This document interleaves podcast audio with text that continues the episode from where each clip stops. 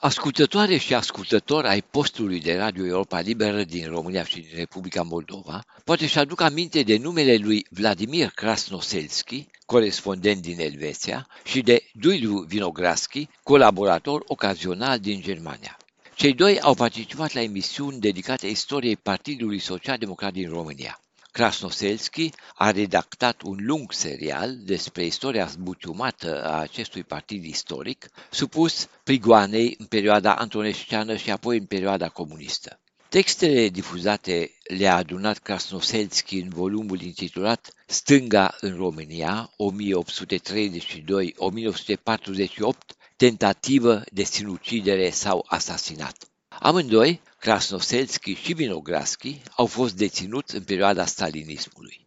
În anii o mie nouă sute șaptezeci au emigrat în Occident. La prima vedere, destinul lor se aseamănă. Deschiderea arhivelor fostei securități oferă surprize nebănuite și, totodată, date și informații inedite în ceea ce privește istoria Partidului Social-Democrat, subminat, spionat și manipulat de agenți, reînființat după Revoluția din o mie nouă sute optzeci și nouă, având în frunte și pe câțiva vechi militanți care au supraviețuit prigoana stalinistă.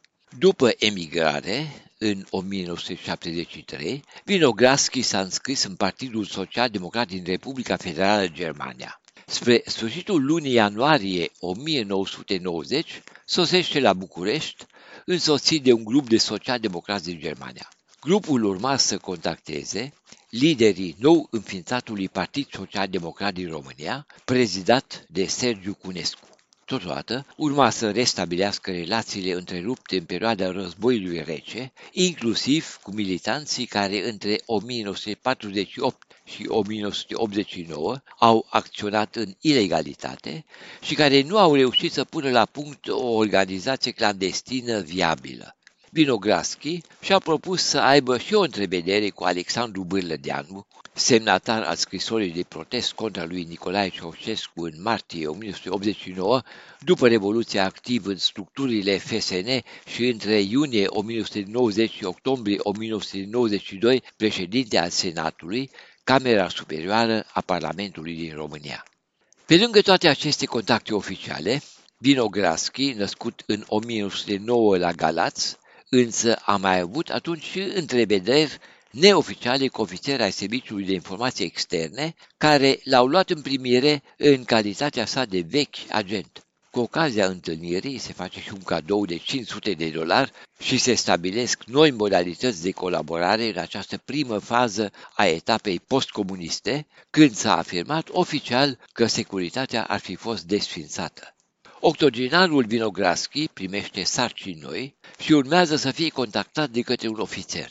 Deocamdată nu se știe dacă aceste contacte programate au mai avut loc și dacă Vinograschi a mai furnizat informații. Asta pentru că dosarul S I E, deschis pe zece septembrie o mie nouă sute șaptezeci și unu, a fost curățit în o mie nouă sute nouăzeci și închis definitiv pe data de treizeci și unu iulie o mie nouă sute nouăzeci și unu. În arhive se păstrează însă alte dosare din care se desprind etapele cele mai importante din viața social-democratului Vinograschi.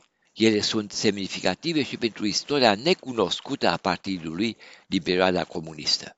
Documentele oferă, bineînțeles, și date suplimentare despre cele două detenții, o mie nouă sute patruzeci și opt - cincizeci și patru și o mie nouă sute cincizeci și nouă - șaizeci și patru, ale lui Vinograschi.